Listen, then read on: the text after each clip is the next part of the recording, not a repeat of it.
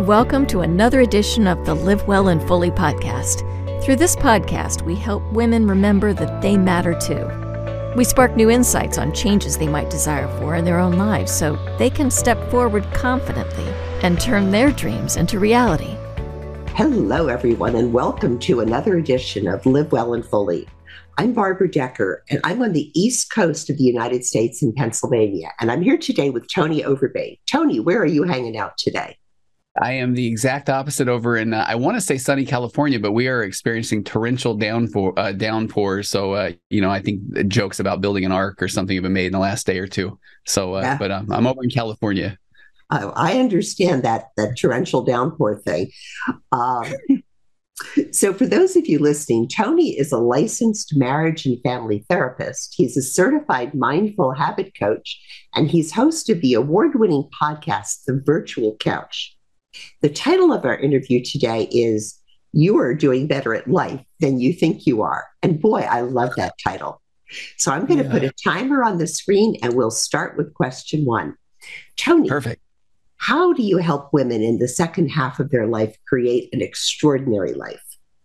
Okay. Um, I love the question because I feel like I help people recognize that uh, if we maybe look at the first half of our lives, we honestly just don't know what we didn't know. Um, I feel like we're basically all trying to figure things out. And, and part of what we don't know is honestly uh, what we really want to do with our lives. And that's even from not just a career aspect, but from uh, how do we want to parent and how do we want to be in our relationships? And, and we just don't even know what what our potential is. So I say, um, and this might be a little a bit of a tangent, but take somebody that wants to be a doctor, for example, um, you know, and and they wanted to be a doctor in middle school and in high school, and we think, man, they had it figured out. But let me put my therapist hat on. They probably want to be a doctor because they, uh, whenever they talked about that when they were young, they received validation, and we all crave that validation as as kids or as human beings. So fast forward to year four in medical school and a half a million dollars in student loan debt, and all of a sudden you're thrown into literal life and death situations. And yeah, money may be great, but now what if you realize you'd rather be the person who was teaching at medical school, or you find you're more jazzed by putting your outfit together than by performing, you know, your three thousandth Achilles surgery. So you know, I was in this computer industry for about 10 years before I became a therapist. And, and that has been the greatest change that I think I've made in my life. So I feel like, you know, uh, just understanding second half of our life is not over. And it's a time where we can still create some tremendous change. Oh boy, I agree with that. I am uh, retired doing this. So I kind of think all Perfect, those things right? converged, all the very different yeah. things I did converged, and each one gave me a piece of what I needed now. Question two What is the problem you solve? So I would say it's really, and and some of these will sound cliched, but I mean every bit of it, helping people find their voice. But but what I mean by that specifically is is what matters to them, not what they think that is supposed to matter to them. And in the psychology field, and, and especially in this thing called acceptance and commitment therapy that I love, there's a term called a socially compliant goal, and that's when you're doing something because you think you have to, or that's what you are supposed to do. But then what we recognize, especially as we get older and we have this life experience, is that uh, things happen and we have all kinds of different opinions and experiences than other people because we're unique. And so, if we are living a life full of these socially compliant goals, we don't feel really a sense of purpose or connection. And when that happens, then we move into this other other term called experiential avoidance, or I'll do anything and everything else before I have to try to grind through the thing that I really don't want to do, but I think I'm supposed to. So I feel like it's really important to find out who you are at your core, what your core values are, and then not only try to start to uh, live by them, but you work them into your current situation because the reality is change is a lot more gradual than we really think it's going to be. Oh, yeah, I agree. Now I'm going to go on a tangent myself and then we're going to okay, go good. over seven minutes. But I do want to ask you good. Uh, we yeah. talk a lot about, uh, I'm going to pause the timer while I ask this question.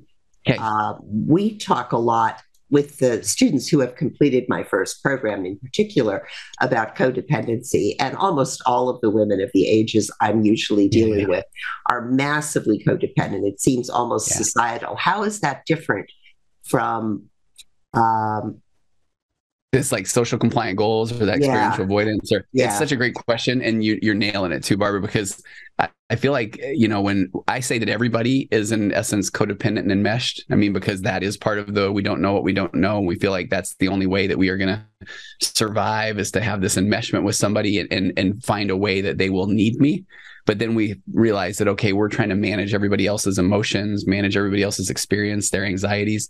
And so as we start to realize who we really are and we, we step out of that that system that family system or dynamic you know other people are going to all of a sudden say wait a minute i, I don't have to take accountability of my own stuff. So they're going to try to push buttons to get that person back into alignment.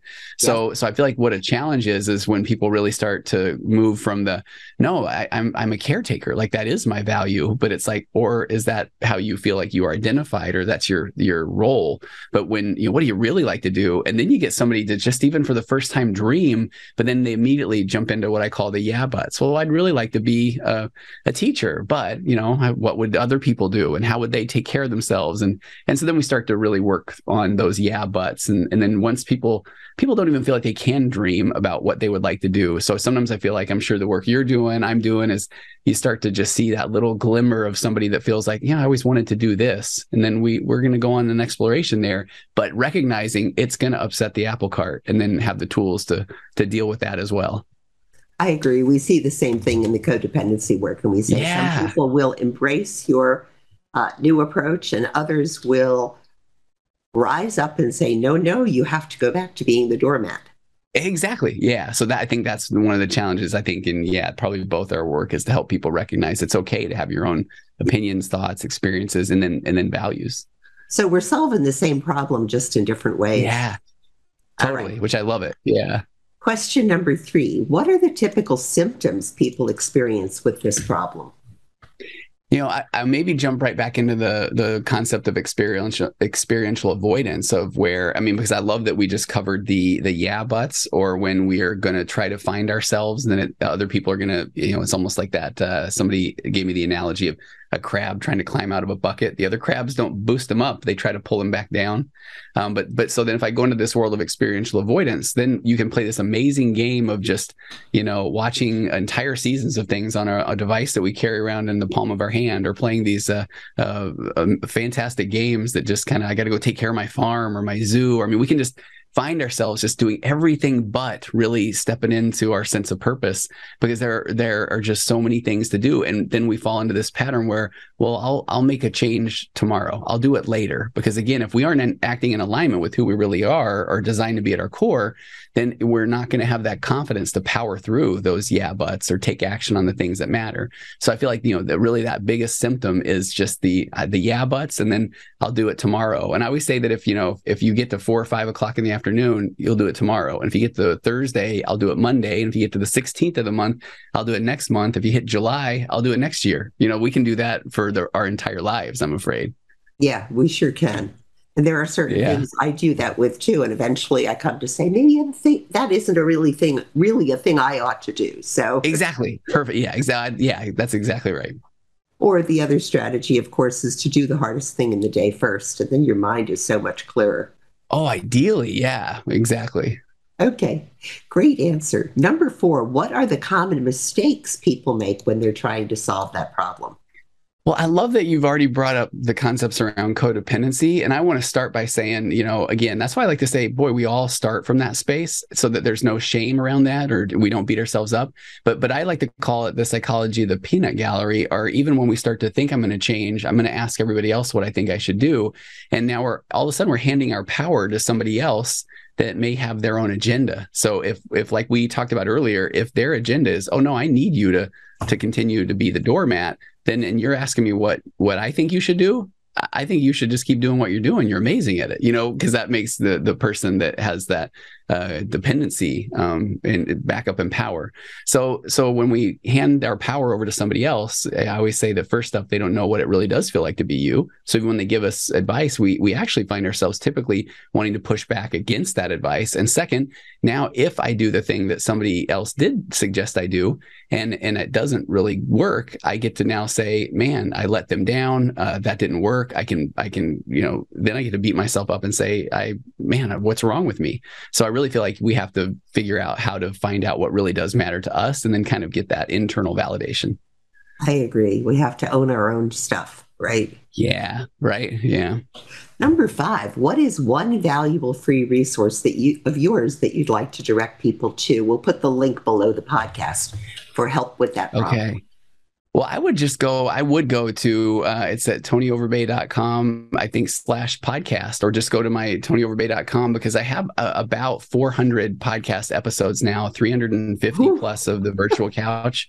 And I've got about 50 something of my Waking Up to Narcissism podcast, which is about emotional immaturity and and and you know recognizing unhealthy behaviors. And and I'm about to launch uh, one on addiction. I've got another one on um, um, a couples um, podcast where I do live couples coaching. So I mean, I really feel I've loved podcasts forever. I'm I'm a long distance runner. I've been listening to podcasts in my ears for 15 years, and so I'm on year six or seven now of uh, of my podcast. And so I I couldn't be more passionate about um, podcasting. And so I think you'll hear that if you go listen. So uh, a lot of free help, marriage advice, you know, things on depression, anxiety, couples, parenting, you name it, um, are there uh, in my podcast.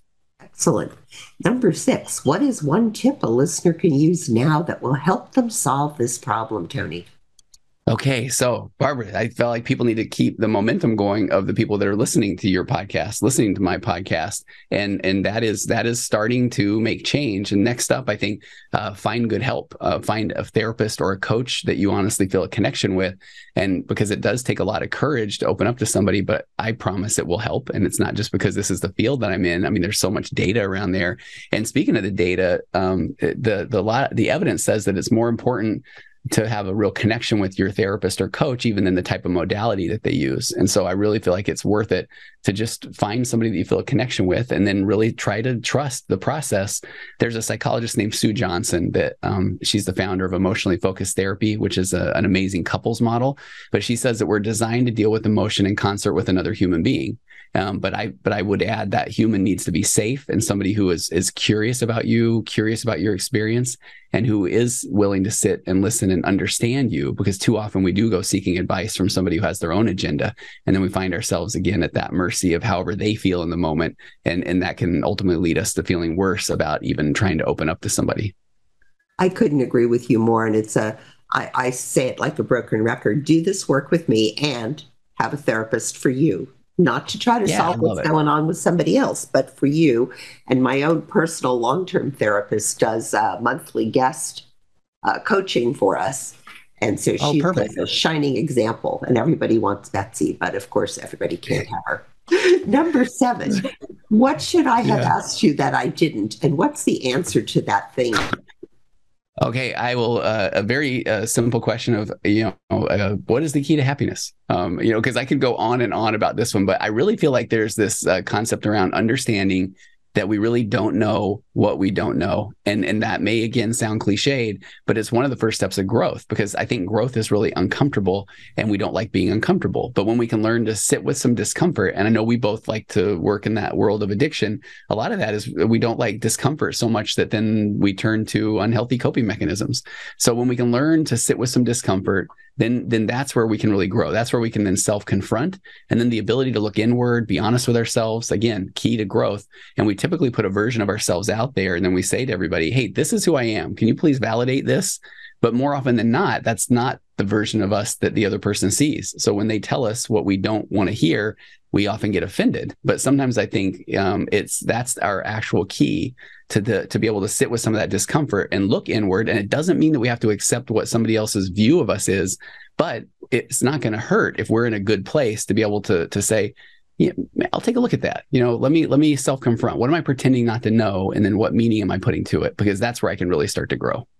Oh, that's a great answer. All of your answers were great, and so I, I would like Thanks, to. I would like to thank you so much for doing this with us today. Um, and to everybody listening, I hope you find a pocket of joy today because you are so worth it. Bye for now, and let's talk soon. If you enjoyed this episode, be sure to subscribe to be notified when new episodes are released. Then visit www.livewellandfully.com slash workshop to experience the Love Another Way framework firsthand.